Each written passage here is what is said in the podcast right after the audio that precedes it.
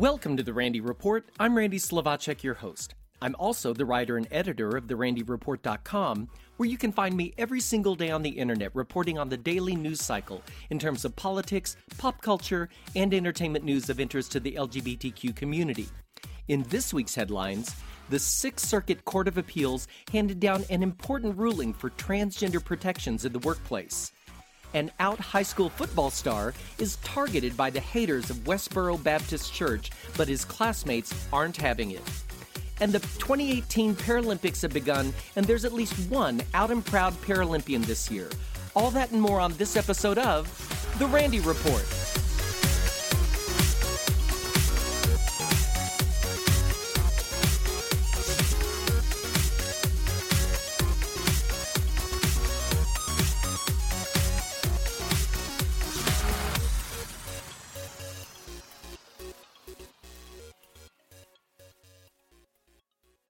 In a unanimous decision, a three-judge panel for the Sixth Circuit Court of Appeals has ruled the Federal Religious Freedom Restoration Act, RFRA, doesn't allow for transgender discrimination in the workplace. In a 49-page opinion, U.S. Circuit Judge Karen Nelson Moore wrote that Harris Funeral Homes in Michigan, quote, engaged in unlawful discrimination against transgender employee Aimee Stephens under Title VII of the Civil Rights Act of 1964. Here's how the folks from the Washington Blade broke this down. In essence, the Sixth Circuit establishes two milestones with the decision. First, it explicitly concludes discrimination against transgender workers is sex discrimination, and therefore unlawful under Title VII. Second, it makes clear religious freedom as outlined under RFRA doesn't supersede Title VII's prohibition on employment discrimination. The case, EEOC versus Harris Funeral Homes, began in 2013 when Harris Funeral Homes fired Aimee Stephens, who had worked there for 6 years, after she announced she would transition. The basis for the termination was that by dressing as a woman, Stephens would violate the dress code for the business, and that would place a substantial burden on the religious beliefs of the funeral home's owner, Thomas Rost. In her reasoning for the decision, Judge Moore first establishes anti-transgender discrimination is sex discrimination. Judge Moore wrote, "Simply permitting Stephens to wear attire that reflects a conception of gender that is at odds with Rost's religious beliefs is not a substantial burden under RFRA." She added that as a matter of law, tolerating Stephens' understanding of her sex and gender identity is not tantamount to supporting it. Also, she said Rost's argument that Stephens' female gender presentation would interfere with the funeral home's ability to serve grieving family members is premised on presumed biases. Boom. There you have it. The decision sends the case back to the lower court that ruled the funeral home did have the right to terminate Stephens under RFRA, and it allows Stephens to sue for unlawful discrimination. This is a very important ruling for transgender workplace protections. Score one for the good guys. I recently reported here on The Randy Report that in February, only 9 months after Bermuda legalized same-sex marriage, the territory banned it again.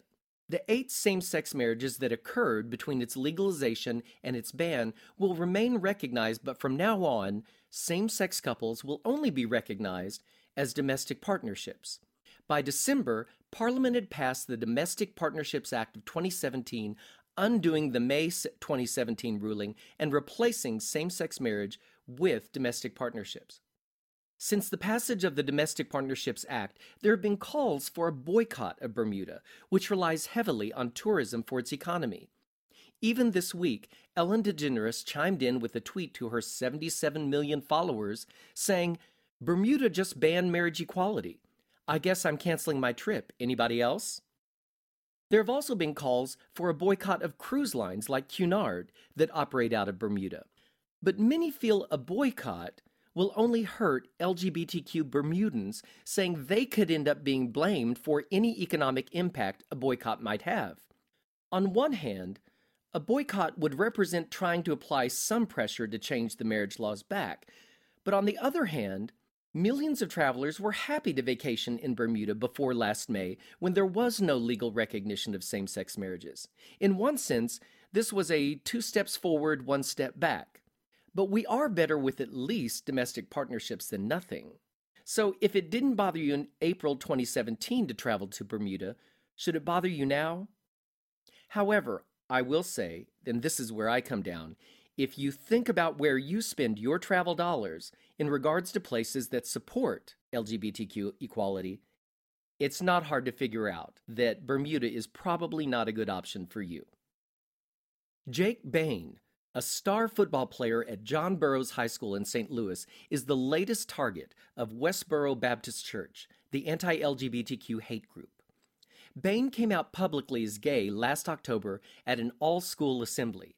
At the time, he knew he would face backlash by coming out. During football games, for example, he would hear anti-gay smack talk. He said to a local radio station, "At the bottom of a pile, a lot of times I would hear, 'Stay down, you fag,' or 'This is no sport for gay people.' I never gave my opponents the satisfaction that they were getting to me."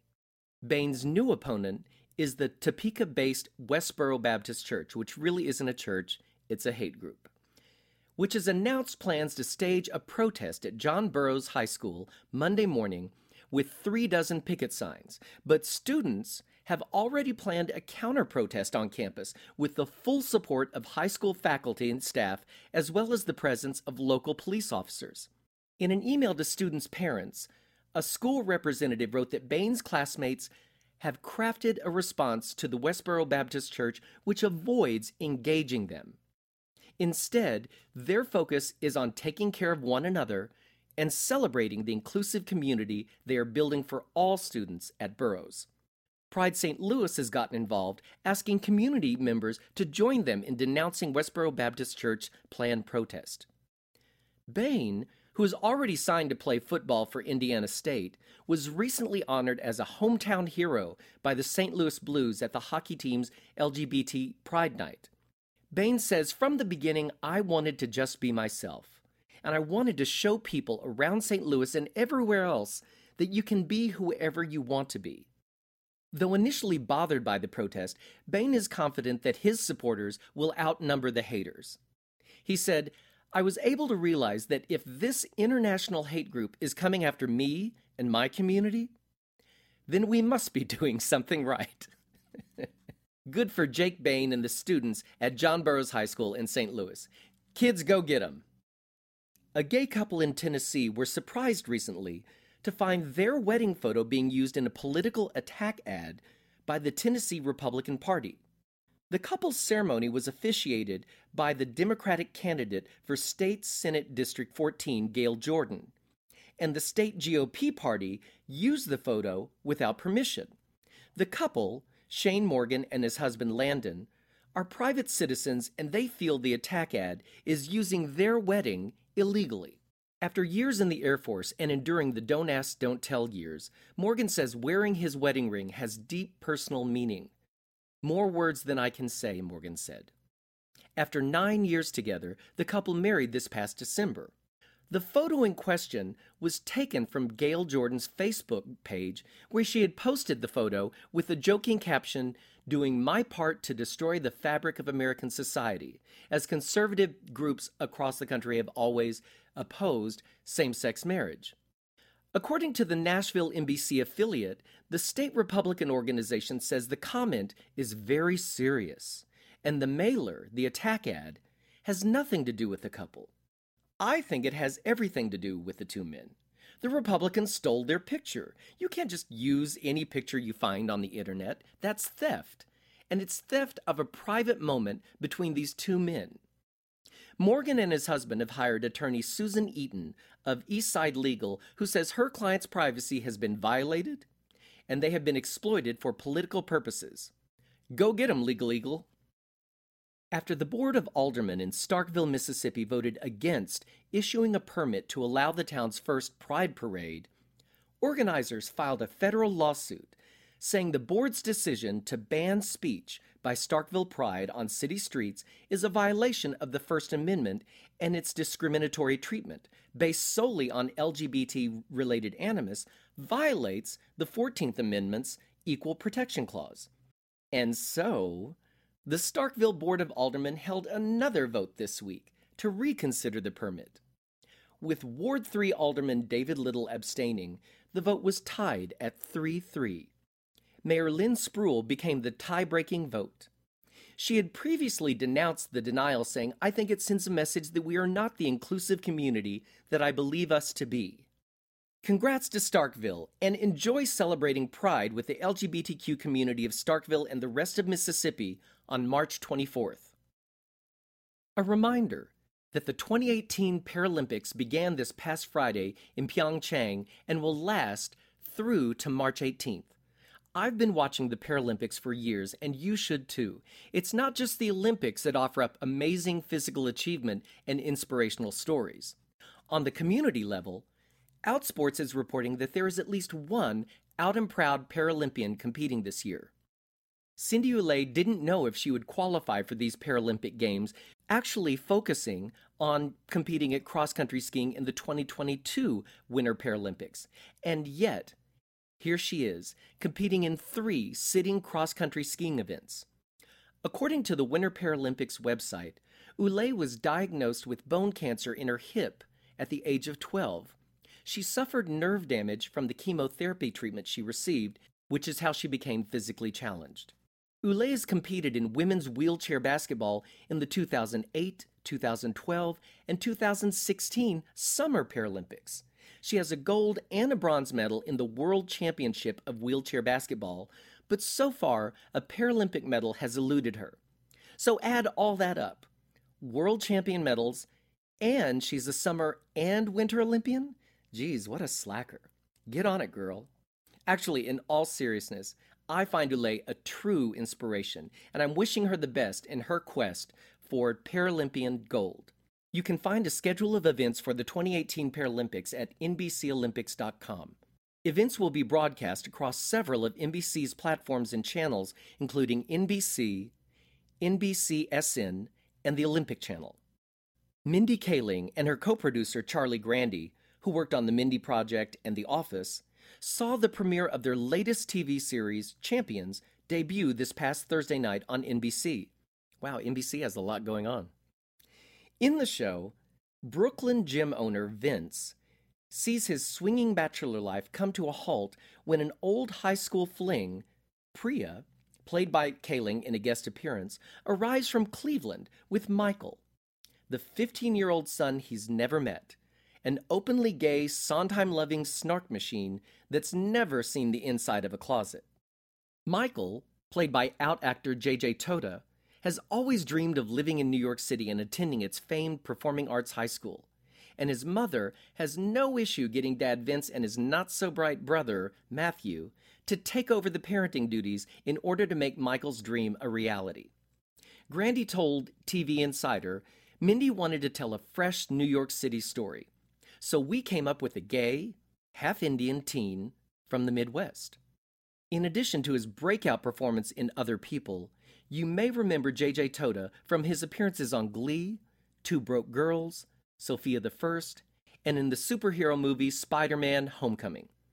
Champions airs Thursday at 8:30 Eastern Time on NBC.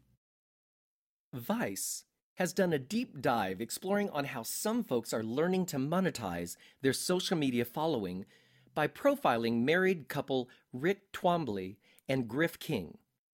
After the gay husband saw a Facebook video of Griff lip-syncing to The Little Mermaid blow up to over 500,000 views overnight, the Atlanta-based Musclemen decided to explore how they could make money from their following.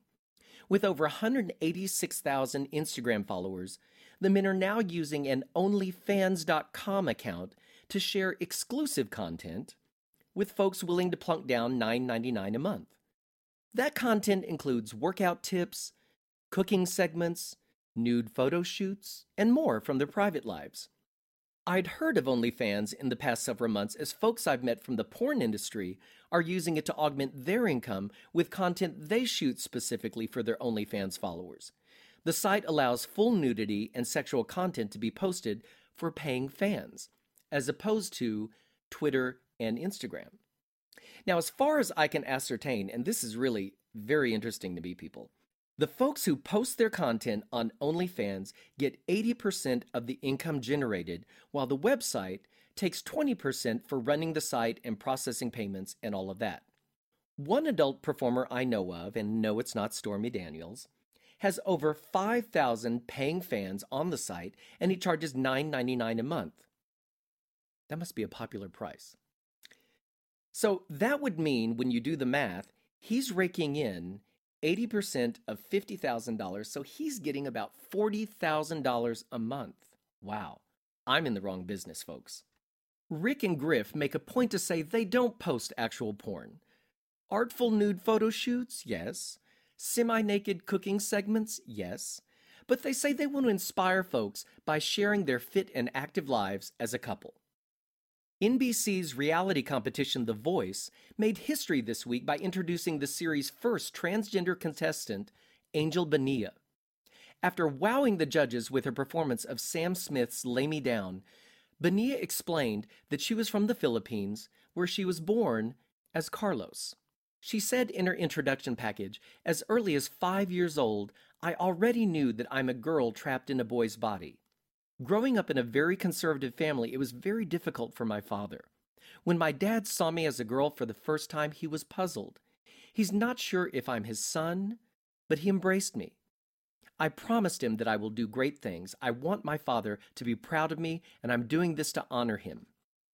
Bonilla was thrilled to accept Adam Levine as her mentor, looking forward to seeing the next round on The Voice. And that brings me to the end of this episode of The Randy Report.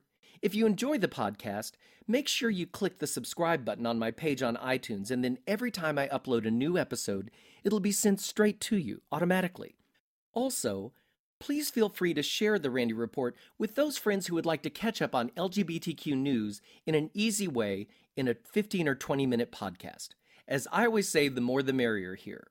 And remember, you can find me every single day on the internet at TheRandyReport.com, where I report on the daily news cycle regarding politics, pop culture, and entertainment news of interest to the LGBTQ community.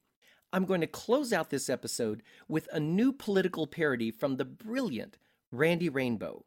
This week, Randy took on truly terrible National Rifle Association spokesperson Dana Lush. Loesch. Okay.